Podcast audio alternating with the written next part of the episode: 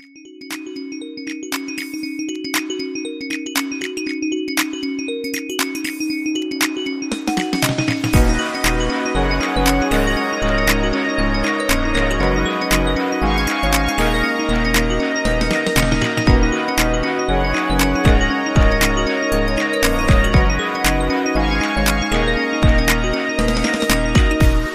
P.S. You're Wrong, the podcast where we talk trash about the things people love to hate and hate to love. And we're your hosts, Shelby and Matt. Oh my gosh, oh my gosh, Shelby. This has been a week. Yeah. We yeah, got you're in on- your feels. I know. We got on last night to try to record the our episodes. My mic sort of wasn't working. We recorded anyways. Then the recording didn't work. My computer was having issues. It's like a 3-year-old PC that is really on its last leg. Like the screen popped out last year and I had to super glue it back together. There's just a lot going on and Yeah, I mean, yeah. three years in PC time is like 80. So the computer was on its last leg Mhm. from the day you got it. Yeah. So, anyways, happy that uh happy to have a Mac. I had to go to the Apple yes. Store at, at 9 p.m. last night and buy this one. that's dedication. That's that's true dedication to the pod, and I respect it and admire it. Well, I'd been having issues with like Zoom calls and just all kinds of things, and I was like I can't I can't do this anymore. We just got to get this finished. We got to get this done. So, I trotted Impulse. myself up there in 90 degree heat in my pajamas. It was a good time though. Got the got it. Now it's set up. We're good. We're recording. Exciting. yes, it is, and um, we get to talk about Cruella, which is also exciting. Cruella is something. It is something. Uh, this is of course the Disney live action, not remake really, because there No, wasn't. an origin story. yeah.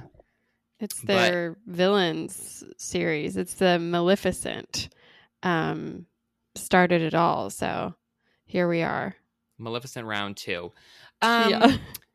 What were your thoughts going into this? Were you excited to see this? I can't remember if I feel like not, but I maybe. no, I I wasn't excited mostly because I find the whole lack of originality boring or just like even this laziness that's uh, that feels essential to these sort of spin-offy things. It's like you don't have to like make a new idea, I guess, but to just be like, oh wow, let's just do another live action. Let's just do another origin. Let's just do another sequel. It's like, well, can't you just like I don't know, find a movie that was made 60 years ago and, and redo it better? I'd rather that almost than just this just this new genre of just revamps and I don't know. I'm just not into them usually. Yeah, uh, they're hard for me to get that much excitement about. Like, I really like 101 Dalmatians. I feel like it's for whatever reason sort of a underrated Disney movie that not very many people talk about, but I really like it. I think it's a good story. It's also based on a novel which people don't know that we read in school when I was younger, and I was also into that. Yeah. I did not know that. I've never heard of that, let alone encountered it on a school reading list. Yeah, I mean, I feel like it's a, you know, I we read it maybe like 4th grade or 5th grade or something. Yeah. Cute. Is it like true to the is the movie true to the book or like is it a low I key mean, bad? Let me. It was a while ago that I read this, but I think that the movie is sort is basically like the book, just more fleshed out. Like I think there's more Yeah. details and things happening in the book, but Yeah. but but I don't remember anything from Cruella in the book like that. Right. I don't think that Cruella is pulled from book material at all. I think that's completely made up. And also I think that the book sticks most closely to the animated version, not the Mm, Glenn mhm, Close mhm, version. mhm, mhm. Yeah, yeah, yeah. Both iconic features in my childhood. I I love dogs. That's not a secret. So I definitely remember watching 101 Dalmatians, and then my family was really into the Glenn Close live action one for some reason, which I rewatched last year, and it's a it's a weird movie. There's not a lot of talking. It's just a lot of dogs, you know, just doing dog stuff. Oh, really? and then Glenn Close is marching through the house just cackling to herself. It's I mean the whole like final act is basically Glenn Close versus dogs. So there's no real you know, human element or conversation. It's just people yelling at animals. And um, it's pretty funny to watch, but it's like, oh, yeah, this movie doesn't have a lot of depth to it. There's not like a lot of character here. It's just, well, in some ways, it is just character because Glenn Close is just really showing off in a unique way. Well, and I remember the animated version the dogs can talk but then they can't talk in the live action version. Yeah yeah yeah exactly. So another twist. Yeah. Yeah yeah i mean so as far as cruella goes it definitely wasn't like on my top 10 list. I don't remember if i put it in my not looking forward to it at all list though. And the other thing that annoys me is just the the try hard feelings i got from the trailer and Emma Stone and just it just seemed like it was going to be too much. And in some ways it was, but in some ways I was I was pleasantly surprised. Yeah, it wasn't terrible. I feel like yeah. I was coming into it with expectations after seeing Mulan and Maleficent 1 and 2 and just some of these movies that kind of feels so meh and bland. And there was definitely more going on in this that was entertaining. yeah. I would I would perhaps say perhaps too many things. Like the movie mm-hmm. is two is over two hours, is like two fifteen. And I don't think it needs to be. There's yeah. seems to be a lot of like extra stuff, like kind of fluff floating around in here, random characters that I don't think we need. And yeah, I enjoyed it, but I didn't necessarily love it. And I felt like there were parts that I could have completely done without. And also, I don't know that it makes that much sense as a Cruella prequel. like, yeah. A, yeah. I mean, that's what's like, that's what's weird, right? Is that I feel like, you know, my overarching thesis statement here is that I liked this movie, but I hated the premise of this movie. and I think it comes down to this point that it's like, do I really need like a humanizing storyline of the woman who one day wants to murder a hundred dogs for a fur coat? Like, I don't. I don't really feel the need to complicate that black and white with a little bit of gray. It just doesn't feel necessary or interesting. And it's also like, how are you going to do that? Like, is the next movie, if they do a sequel, going to be her becoming even worse and closer to that? Or is it going to just veer off from the 101 Dalmatians uh, uh, uh, um, story and just become its own thing where Cruella isn't the mass per- puppy murderer? So I don't know what. I don't know what their plan was for this because I just feel confused. Yeah. It almost would have been a better movie if they had just completely gotten rid of the Cruella de Vil plot, you know, like, and mm-hmm. just had mm-hmm. it be the story of the movie without the 101 Dalmatians overlaid in it. Because, yeah. okay, so to set up the plot of this, we start sort of in a flashback to a woman, to Cruella. Well, Cruella is being called Estella and but oh, she has Cruella the black and white hair. Yes, yes, she is Estella. She has the black and white hair. She's a little girl. She's sort of like teased at school. Her mom is like, we're going to move to the big city. But on the way, they stop at this massive manor house, which I immediately recognized as Hell Hall from 101 Dalmatians. And they nerd. I mean, I didn't know that. D- you didn't? I was like, oh yeah, this is clearly where they're going. I I, I mean, I knew Easter eggs. I mean, I guess. Yeah, no, I didn't. I didn't. I had no idea Hell Hall was a place in the original. I I have no visual cue for that being a, a, building. Hell, I should have eh, that's, remembered. That's the giant house that all of that. I believe you. To. I totally believe you. I just didn't. It didn't sear itself into my memory the way it did for you. And so you know, I'm happy. I'm it's happy also the cover of the book, so Oh, maybe that's part of it too. Uh, but the mom gets pushed off a cliff by a bunch of Dalmatians, and th- which is like, um, okay, Honestly, I so I didn't know that going into it, but I but I was sort of like, wouldn't the stupidest origin story be like she just hates dogs because they like murdered her dad or something? And so the fact that that like is actually what they decided to do here is so dumb and just lazy, but I almost respect them for it. It's like it's so bonkers. It's it. like almost good, but the problem is, so Emma Thompson's character, who's this big fashion designer, is the one with the dogs who like blows. She Mm. she sicks the dogs on this on the mom with a whistle. We find out later, but despite the fact that the dogs kill her mom, the like.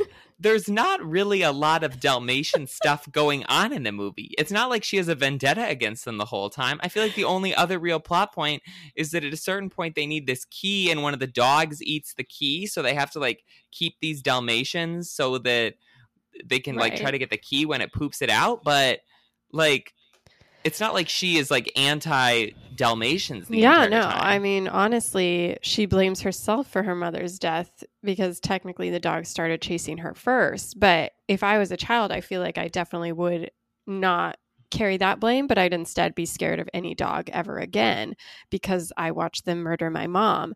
But she she didn't. So she really isn't a dog hater. She in fact has her own puppy that becomes her friend and confidant throughout the film and and plays a major role in her in her journey to stardom. So it is inspiring that this movie didn't lean into dog phobia. You know, it wasn't like it wasn't like, oh, this child would be traumatized, ergo she becomes a puppy murderer. It really just skirted around that issue. And I don't know why, since that's inevitably where it is meant to go. But I appreciate that Disney didn't um, didn't do that because that'd just be really unforgivable for me. well then she moves to london and i think this is where it's a good plot line that they came up with so she moves in with horace and jasper who are going to eventually become her henchmen but at this point they're just like kids and friends and basically they're petty thieves so we get a lot of like them trying to pull cons on different people which i think is entertaining and makes cruella slash estella a more interesting character than she could have been. And she's also has this like talent for fashion design and so she gets hired by the baroness who is emma thompson and then slowly kind of realizes that actually the baroness was the one who killed her mother. And so her so cruella and horace and jasper set out on this mission to basically destroy the baroness's fashion line and uh and ruin her her life because of what she did to Cruella. And they're going to do that by making Cruella a much better designer and by undermining the Baroness at like every turn. So then you sort of get into a little bit of like an Ocean's 11y kind of vibe because you're like you've got heist, you've got like this big bad guy and then these other people trying to like screw them over. So it is sort of a fun premise and also you have all of these outrageous costumes which are really cool throughout the whole thing, but it's just sort of long and there's just like a few too many weird like meandering plot points that sort of are unnecessary Yeah, no, it definitely felt long. Like I I didn't have a negative reaction to this movie except that it was just too indulgent and it seemed like it could have taken a 30 40 minute cut because not only is it a long plot and like you said kind of complicated even though it's pretty straightforward when you get down to it it repeated itself in a lot of its own um machinations. Like like they would constantly do this aha moment for Cruella Estella. She'd have a monologue where she explains what her vision is for for righting this wrong you know some heist she's going to pull there'd be a montage as they as they imagine that going. And then as that montage plays there's headlines going across the screen that show like oh the newspaper clippings of this day. Then it would go awry and then they'd go back to square one. And it was just constantly over and over. Each chapter each like act was just the same format. And it was just it felt kind of uh, i don't know just exhausting by the end. And it, it left me really burnt out of something that if they'd just done it once if they just had picked a simple storyline and just done it without needing all the explanations and whatever else they felt entitled to i think it would have felt like a lot sharper and cleaner and clever and fun of a movie Yeah. Yeah. There was just like a few too many things going on that I just really couldn't figure out. Also, this was the, maybe the most baffling thing for me that I was like struggling the whole time. And I was watching with this with my friend, and we were both like, wait, what's going on? So she's Estella, but then she has this like side of her that's like a bad side that's sort of Cruella. I and you can see how yeah, like how she has the black and white hair. So it's sort of like, oh, there's these two different versions of her. And throughout the story, you sort of see like, oh, Estella gets pushed down and this Cruella character is coming out. But I was confused. Like, were they saying that she had split personalities or that just like she could sort of be mean sometimes? Like, I didn't, I was confused as to like how extreme this was supposed to be. I don't think it was supposed to be extreme. I think the idea is, and it's set up at the beginning where her mom's like, okay, you're not cruel, so don't be mean, even if you do have this like spicy side. Like, you're not going to be Cruella, you're Estella.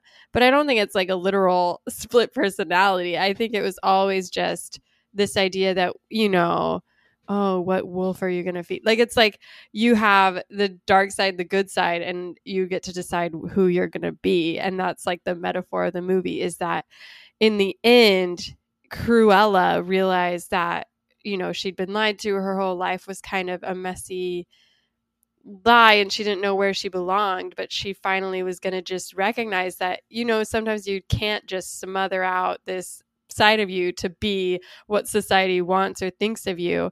And she's like, gives her monologue where she's like, oh, yeah, I'm a little bit bad. I'm a little bit mad, but that's who I am. So why not own it? I don't think it was ever meant to be like she gave in to her evilness and is now a villain. I think it was more this idea that women and I mean everyone, but women especially are told like be a good girl, be nice, be kind or you won't get anywhere in life. And she realizes that no, that's not her natural order of things and she wants to own that darker side, but that doesn't make her an evil person yet. See, I did not get that at all. I mean, you just thought she was switching between well, there's between like personalities. there's different times where her henchmen are sort of like you're not the you, like you're not the person who we knew before or and Yeah. the fact that she has like different names i don't know and the fact that she has these different names as like a child i was like Yeah. i don't like and i think especially because the mom dies so early it's kind of like what does she know that cruella doesn't like i, I don't know Mm. i was just Mm. more keyed in i guess on the like wait is there like you were ready for that psychological thriller Yes. twist. Mhm. Yeah.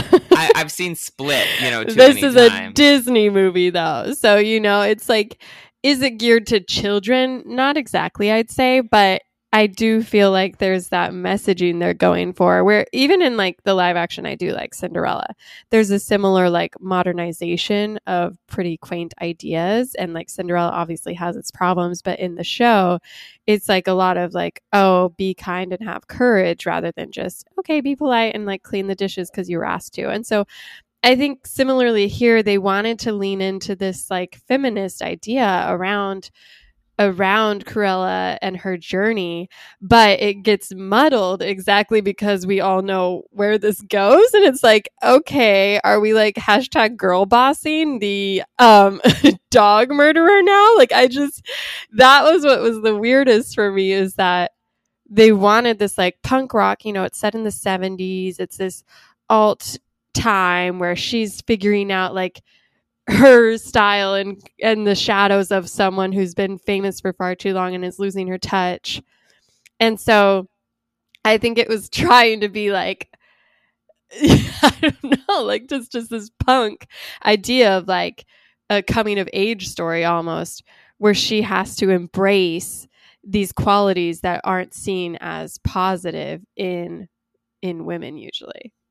Yeah, and she definitely sort of like comes around at the end because even though she's like leaning into the bad side or whatever, she doesn't uh, like really at no point do you feel like she's non-redeemable anymore like right. you do about Cruella de Vil in the 101 Dalmatians, Yeah. which is sort of the wild thing about this. Like you get to the end of this movie and Cruella slash Estella is still the person you're rooting for. Like there's Yeah. really nothing brought up at all about her like wanting to kill dogs, her being obsessed with fur, like anything like that. So you get to the end, she's beat this terrible woman and she gets to move into her house and you're like, "Oh, perfect, wonderful."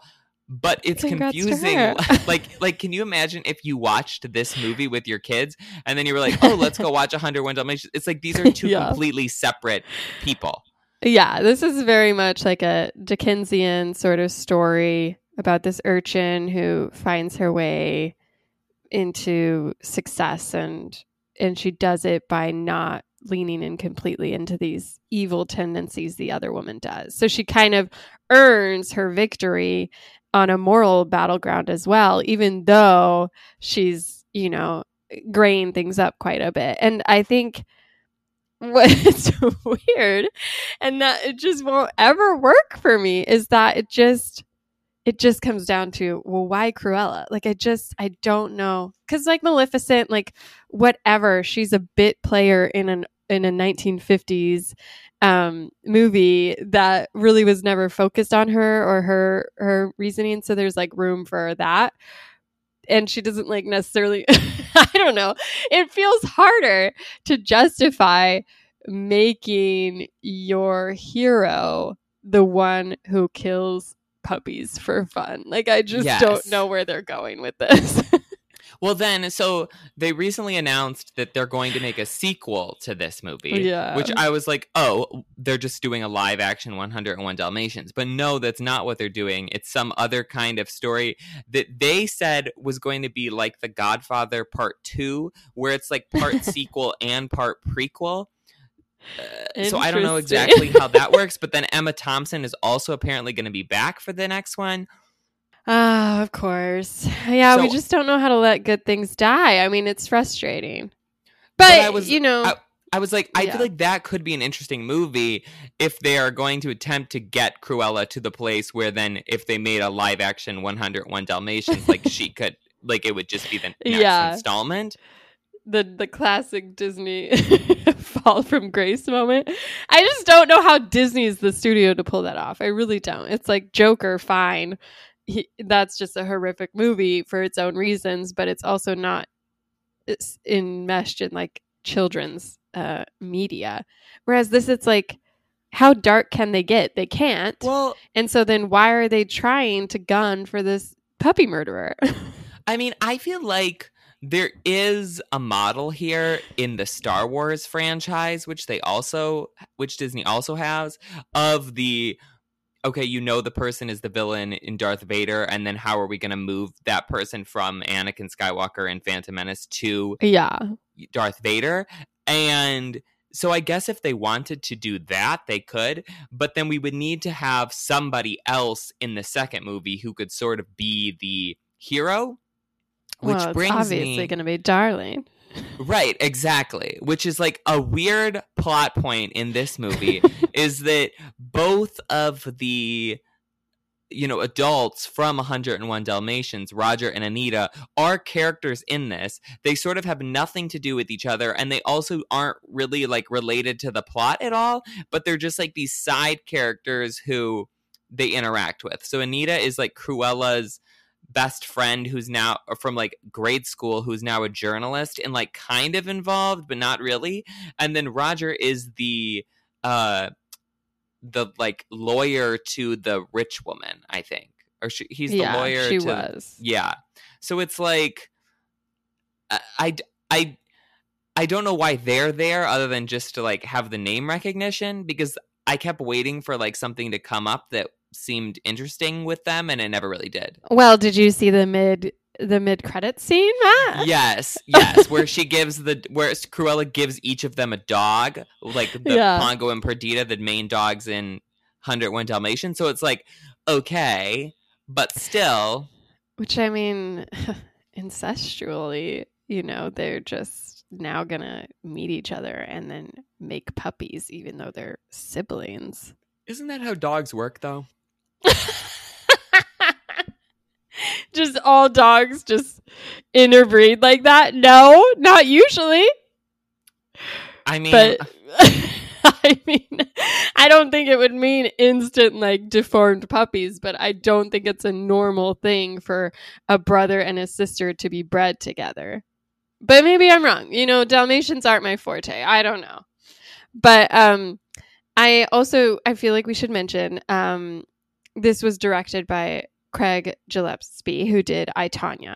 And there's a similar vibe there where it's like he's taking a dark, sad story and kind of injecting it with some light, some humor, some music, some dark comedy moments.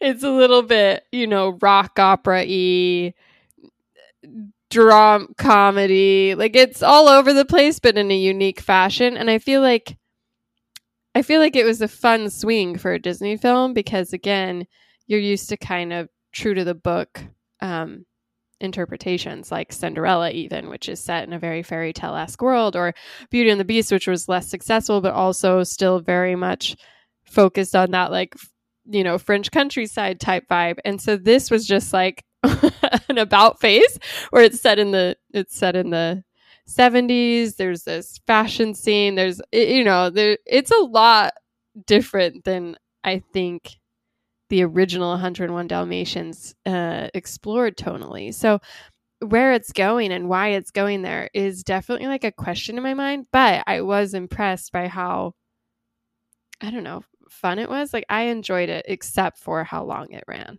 It was way too long. I do think it was a really fun choice to have it in the 70s in this like punk rock era and then to have all of the music cues and stuff in it as well. And then the costumes sort of tied in. I loved the costumes. I mean, that was the best part of this. I feel like this could easily get an Oscar nomination for costumes just because there Well, was yeah, so many and there Hard was stop. yeah, well, maybe hair and makeup. Uh, You know what it won't be getting an Oscar nom for is uh, CGI effects because let me tell you, the fact Oh, that yeah, these dogs they were bad. Yeah, these dogs were animated. Well, partially of- animated, I like think. most of them were animated and i was like why like there were Yeah. scenes where it was j- where the dog wasn't interacting with anybody and it was still animated It was bad. I hated it. It was like if you can make 101 Dalmatians, the Glenn Close version, with literal animals that you've trained, you should be able to manage this little puppy friend she has without making it into a CGI dog. I just, it's creepy. I don't like it. And then the worst of all is the final scene where she's floating down oh yeah that looked terrible It looked like it was just patched together, and I was like, "This scene was literally unnecessary." But you guys are just making it too obvious now how how low your budget was, or how much you spent your budget on costuming rather than these computer effects. So, honestly, that was a laugh out loud moment for me, though. So maybe it was intentional for the adults in the audience. yeah i don't know it was a rough go um i don't know if you stumbled upon this little fact in your research but do you know who wrote the script for this um, no, I mean I saw their names, but I didn't recognize them. so one of them was dana fox who wrote the script for isn't it romantic Oh, okay, yeah, this all makes sense. because it again it was just it was too it was too long and it kept repeating itself tonally. And i just like i just wanted someone to go through it and just scrape the fat right off. And i just feel like i don't know. It was it was too much. It was too indulgent and it kind of like you know it's like stuffing your face with cake. It's by the end of it you're just like you regret starting it in the first place. It's interesting though because I would have thought after watching it that this would have gotten a worse Rotten Tomatoes score than it has because it's at seventy four percent right now, and I think that's kind of high.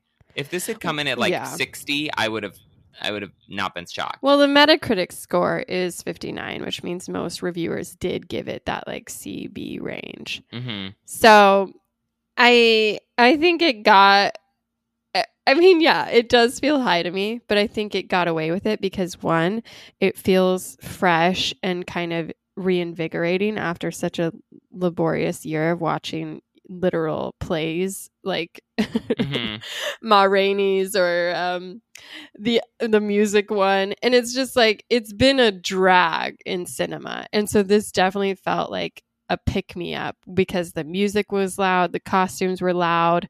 Emma Thompson was giving her all to this 1970s version of Devil Wears Prada, so yes. it was it was fun in a way that I don't think we've had a movie in a long time.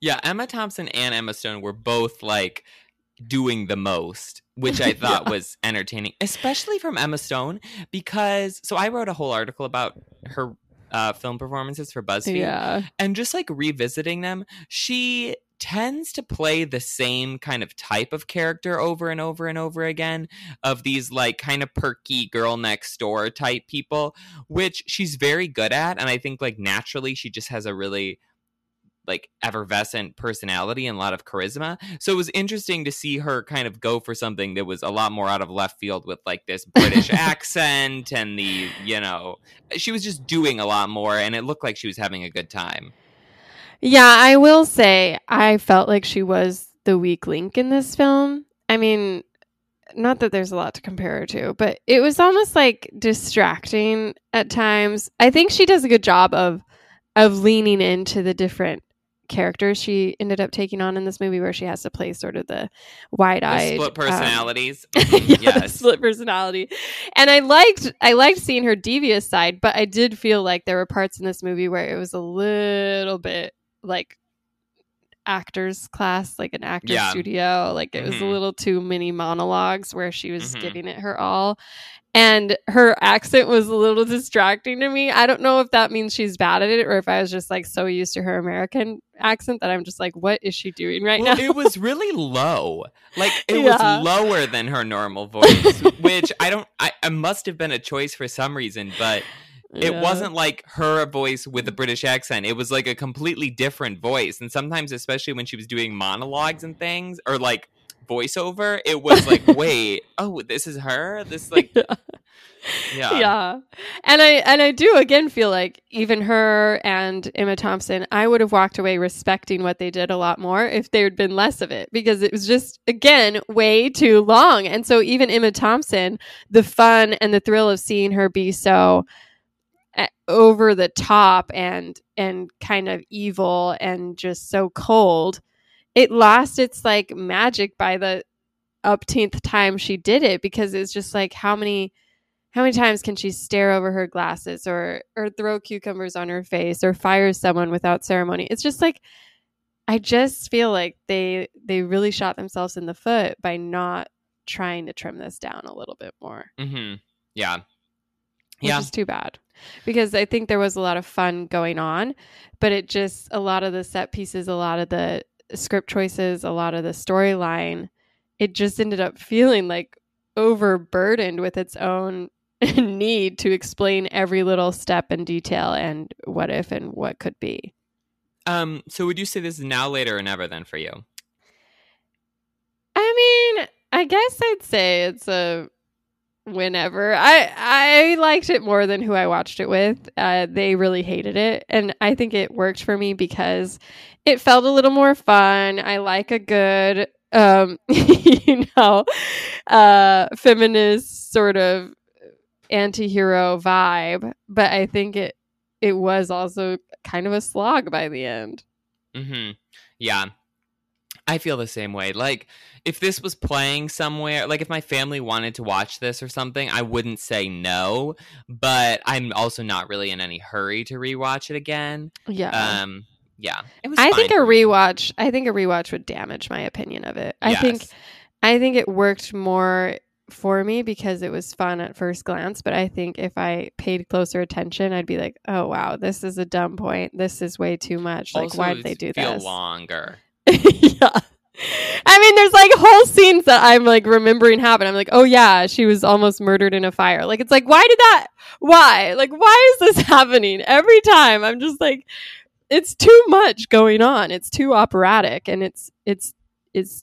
I guess it's holding close to its Dickens vibe because it's just overstuffed with Yeah, it was very. Dickensy. Mhm. yeah. Yeah. um, okay, do you have lightning round questions? Um, I was gonna ask. So, obviously, these dogs murdered her mom. What's the worst or first bad interaction you had with a dog? Because you don't you don't like dogs, so I'm wondering if you have a Cruella de Vil inside of you. I mean, okay, so I think part of it comes from the fact that I grew up in the country, not in the city.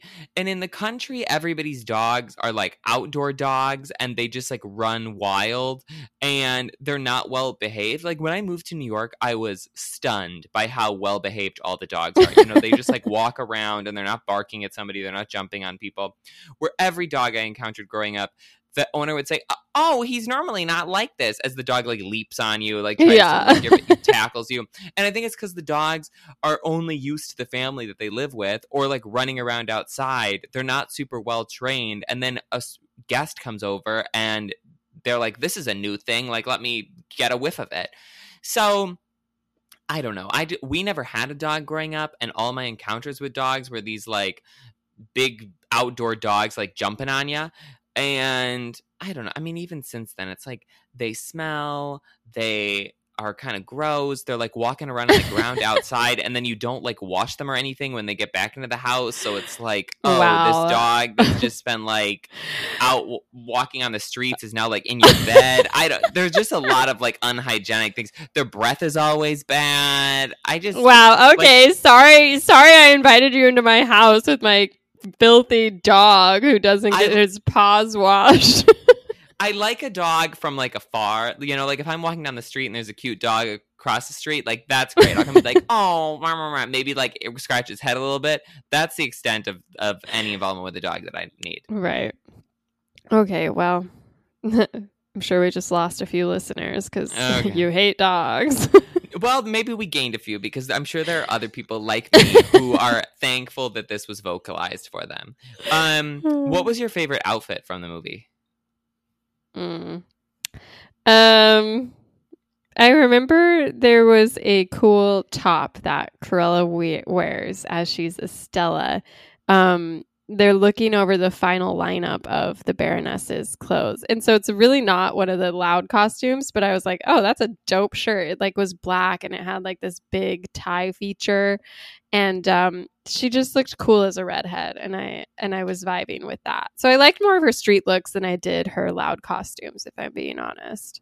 I really did like the giant like military jacket dress thing where she Mm, like pops mhm. out of the limousine or whatever. Yeah, Um, I also loved the the beetle dress or the moth dress or what, like Yeah. I thought that was cool and then I and then I loved the like you know uh reveal that it was a bunch of chrysalises.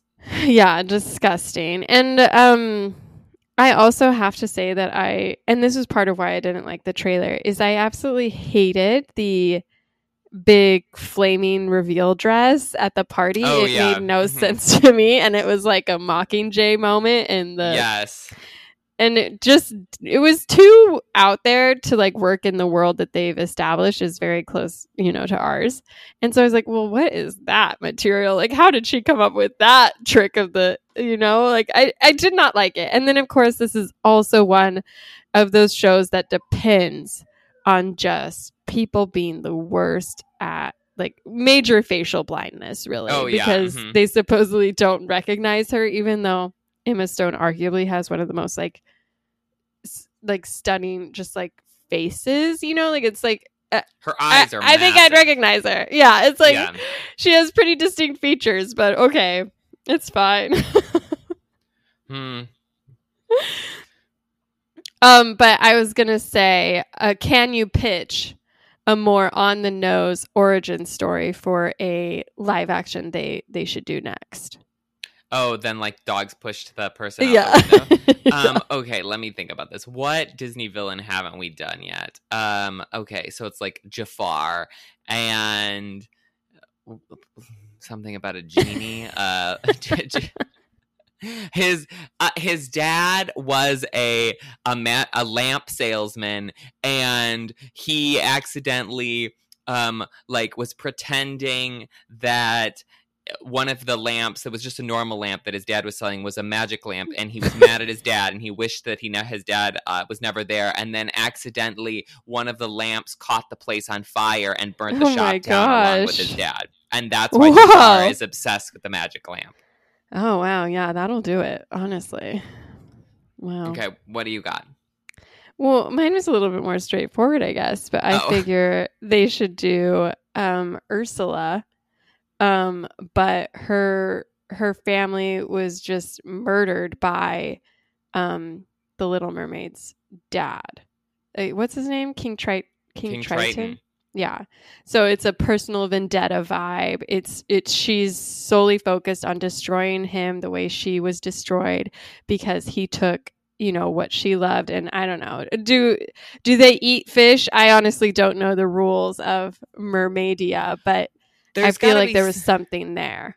I also feel like there's something in there with the voice like Mm. like they Triton did something to her voice or Yeah. I, there's something there as well.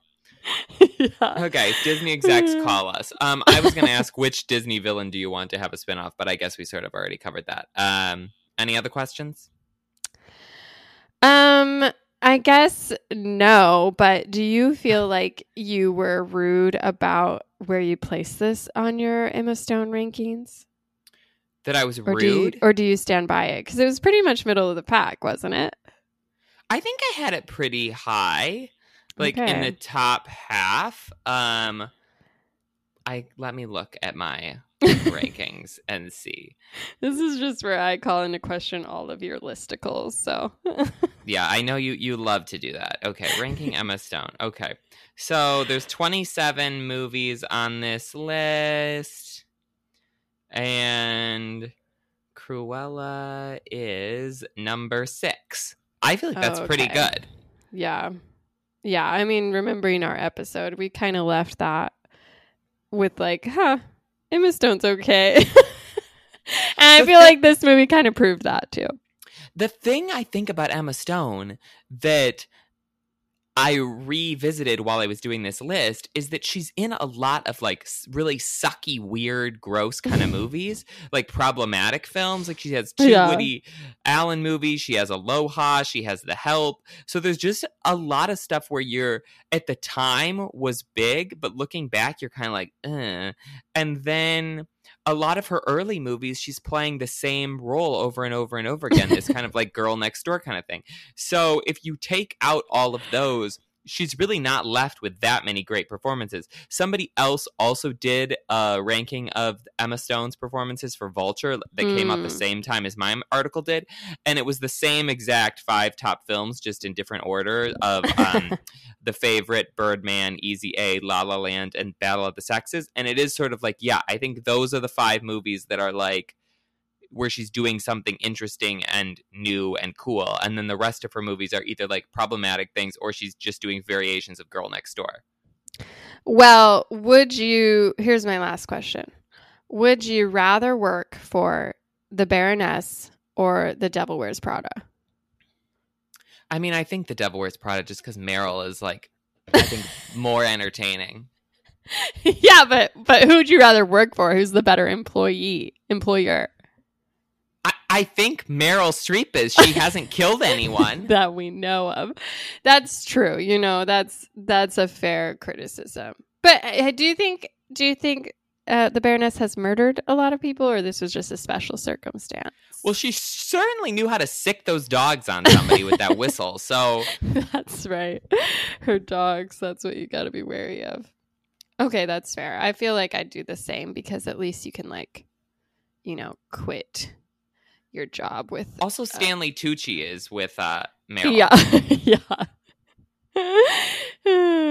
but it's a worst it's a worse job. You know, I'd rather be a designer than an assistant. So I guess. I guess. Um, okay. Well, good episode.